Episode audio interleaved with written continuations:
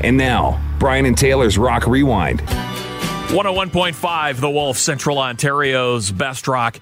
Tom Petty with the Traveling Wilburys right there. We have been mentioning that it uh, today marks the third year anniversary of the death of Tom Petty. And interestingly enough, Tom Petty joined the Traveling Wilburys kind of by accident, actually.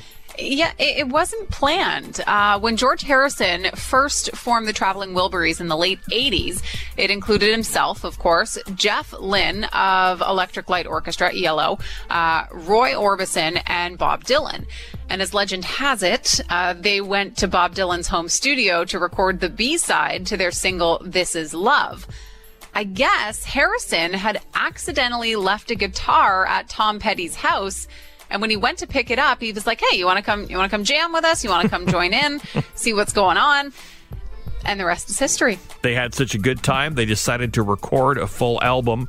And the song they recorded that day, the song we just played, "Handle with Care," and that became one of their biggest hits.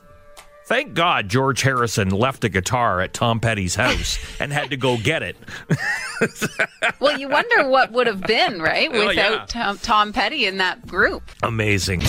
Wolf Mornings with Brian and Taylor. Weekdays 5:30 to 10 on Central Ontario's Best Rock. 101.5 The Wolf.